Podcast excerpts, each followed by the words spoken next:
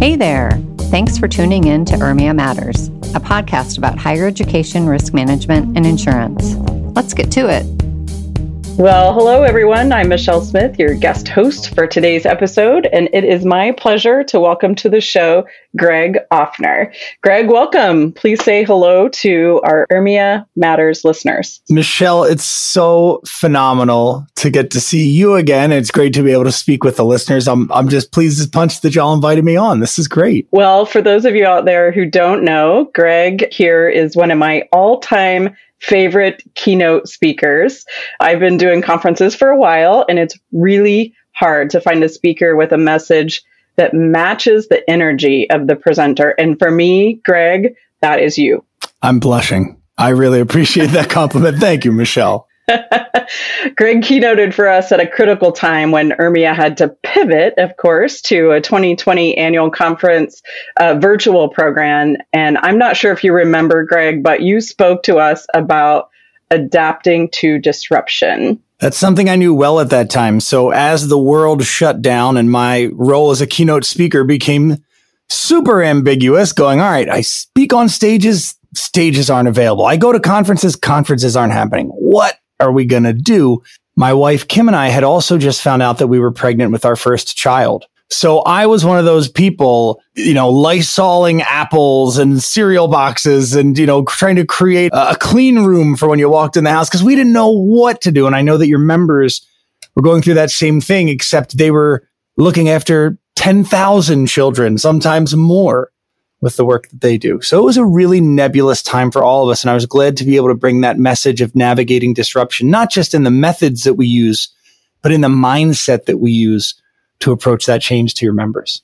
Yeah, I think the timing of that message was perfect. And thank you again for being with us then in that trying time. Since then, it seems we've had nothing but disruption in the world and higher education risk management is no different from that. But I have to say that I feel like we've had a shift in the profession. I feel like we've come to a crossroads in our field where now we've sort of stepped back to assess what the damage done uh, by the pandemic and and we're now creating these new opportunities for you know our risk managers and they are creating those opportunities for other people as well are you seeing this in in other professions and in other groups that you talk to?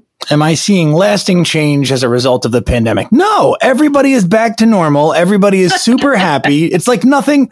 Yes, absolutely, Michelle. Everyone, everyone is dealing with this because there is no back. There's only forward. I personally spent time wishing things could be the way they were. And now I realize that that is time I didn't spend making the future the way I'd like it to be. And the organizations that I see out there who are doing it well right now are not really focused on what things were, what their successful SKUs or business models or offerings were. They're spending their time focused on what will we offer in the future that's going to be of value to our stakeholders.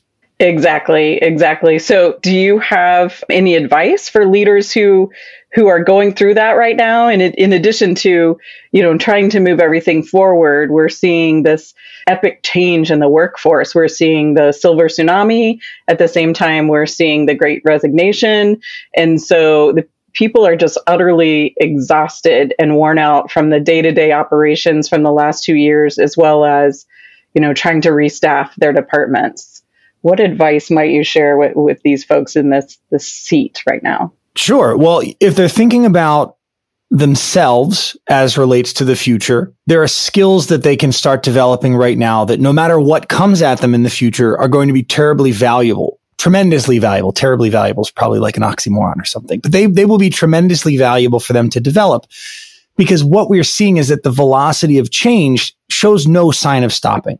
And so what we need to do to be ready to roll with that velocity is to make ourselves able to withstand any type of change, to develop skills within ourselves that are change proof, if you will.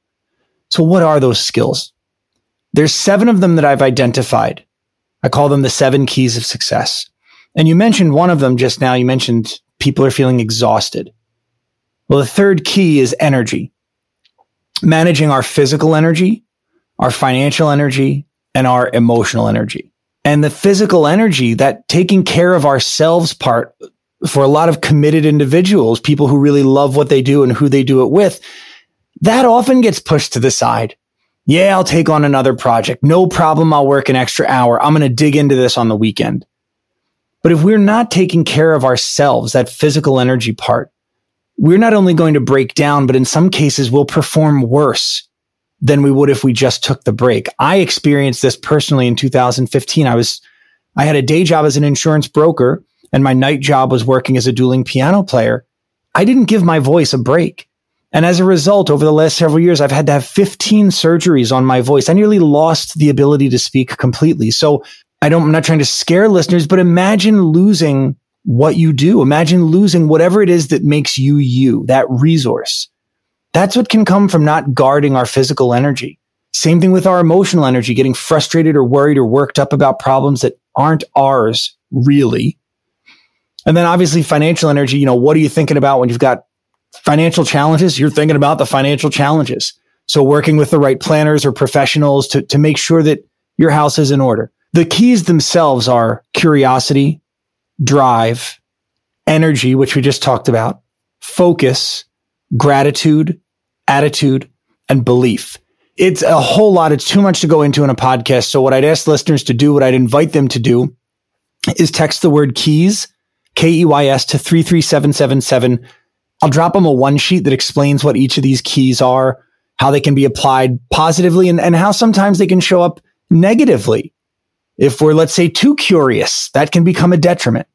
So if they text keys to 33777, they'll get that one sheet. But the other one that I do want to spend a minute to focus on is, is the key of gratitude because that has been shown to extend the longevity of life. It's been shown to make us more successful in whatever we do, but it is a practice. Gratitude is not something that comes naturally to most of us. And if you are what, you know, you might describe yourself as naturally grateful, it's because you learned it from someone else. We acquire the practice of gratitude either by teaching ourselves or we're taught by others. So if you grew up in an area, a family, a, an environment where gratitude was practiced routinely, you're probably better at this than most, but you still have to practice. I thought I was really good at it going into the pandemic and it knocked me on my butt. I've really had to work hard to get back to a place where gratitude comes natural because there's a part of our brain, and some of our listeners may know this.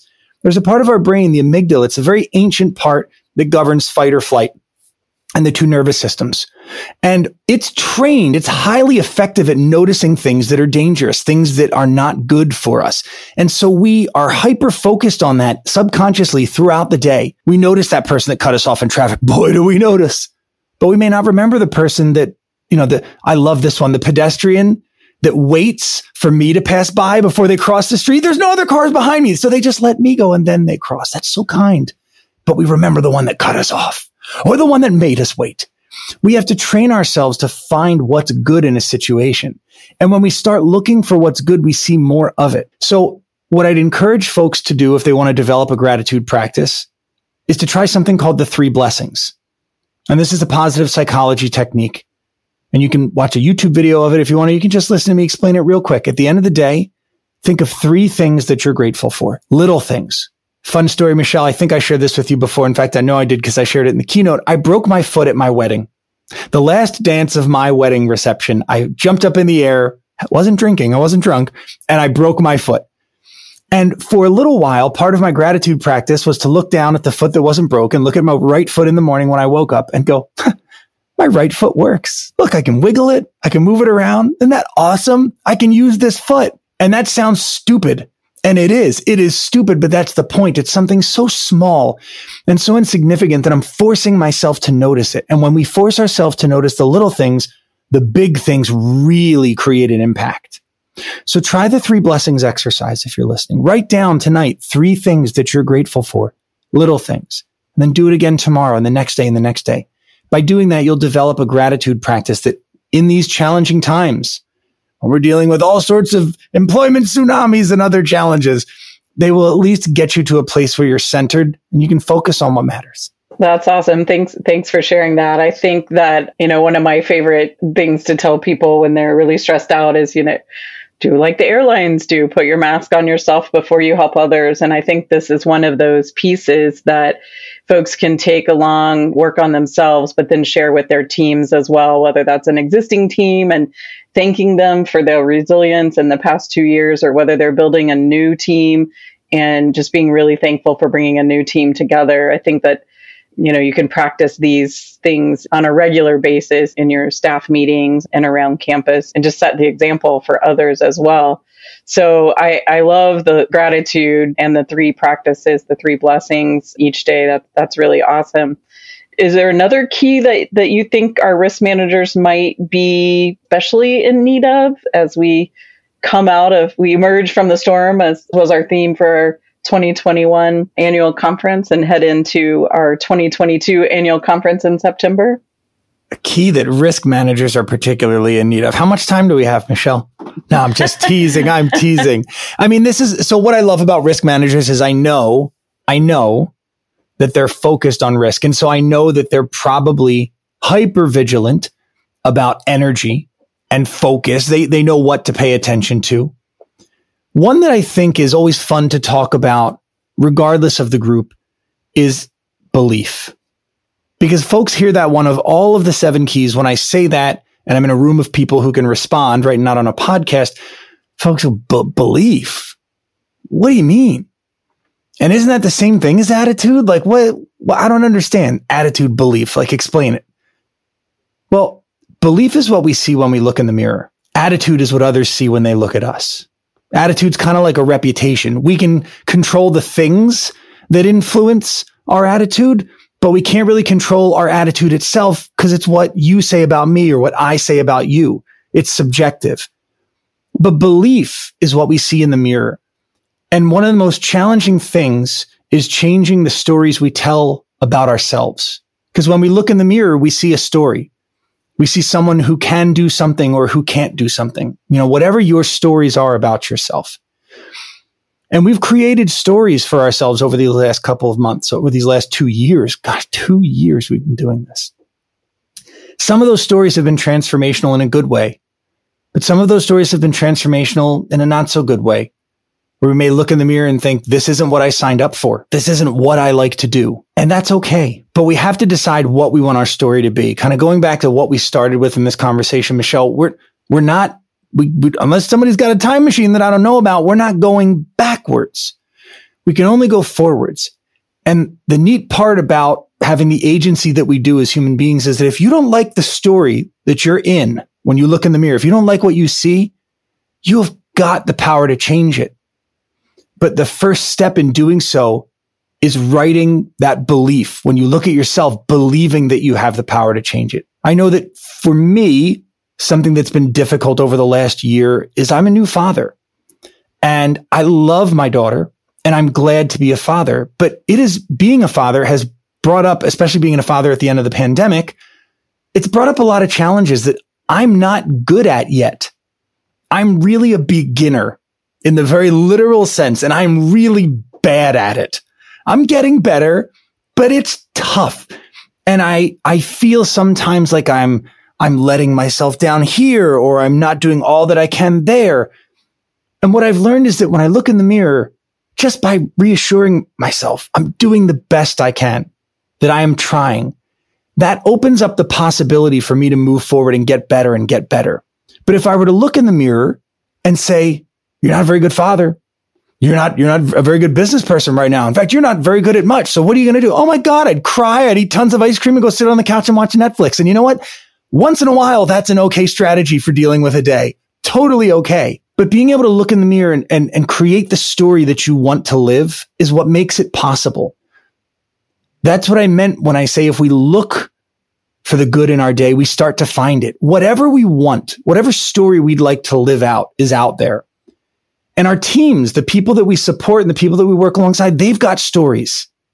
Understanding that they bring those stories to work with them and helping them with this key of belief so that they can shift their stories to a way that's useful is one of the best gifts you can give as a leader. So I hope they download the seven keys. I, I hope they just text, uh, what is it, keys to 33777 so they can get this list. Normally I like to talk about them in detail and go into them and workshop them with people, but just by reading it, And whether you share it with your family, with your work family, or if you just share it with yourself, I hope you put it into practice because knowing it is great, but doing it is even better.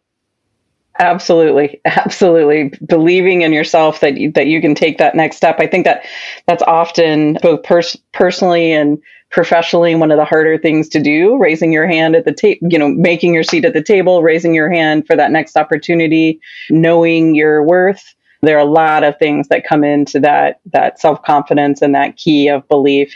And I believe that you are a great dad. I know it's new, but welcome to Parenting 101. there's there's no my daughter's 28 years old. She's traveling in Scotland this week and there's no handbook for this chapter. So I know that Frankie's in great hands and you're just going to rock it out the whole way along and every every chapter is new and fun and exciting but I, I think you and kim are going to do a great job. So i really appreciate you sharing that part of your life with us as well and our listeners and and uh, you know just a little bit of gratitude thanking you for uh, being with us on this podcast and and sharing the seven keys and just your positivity overall is is really great and and i'm i'm thankful for that. It's a pleasure michelle. I love the opportunity to get back together with you and chat a bit. This is awesome yeah, yeah. And I hope that you have a great time on your upcoming speaking tour in Dublin. I'm I'm a little envious of you and super excited for you to have that opportunity. And I too look forward to exploring Ireland someday. And until that time, I wish you safe travels. If you want to follow up with Greg and get these seven keys, again, it's three three 777 and his contact information will be in the show notes as well. And of course, you can find him on social media. And he's a big champion of URMIA and our risk managers and the profession. So, really appreciate you, Greg, for hanging out with us today. My pleasure, Michelle. Yeah, this wraps another episode of URMIA Matters. You've been listening to URMIA Matters. You can find more information about URMIA at www.urmia.org. For more information about this episode, check out the show notes available to URMIA members in the URMIA Network Library.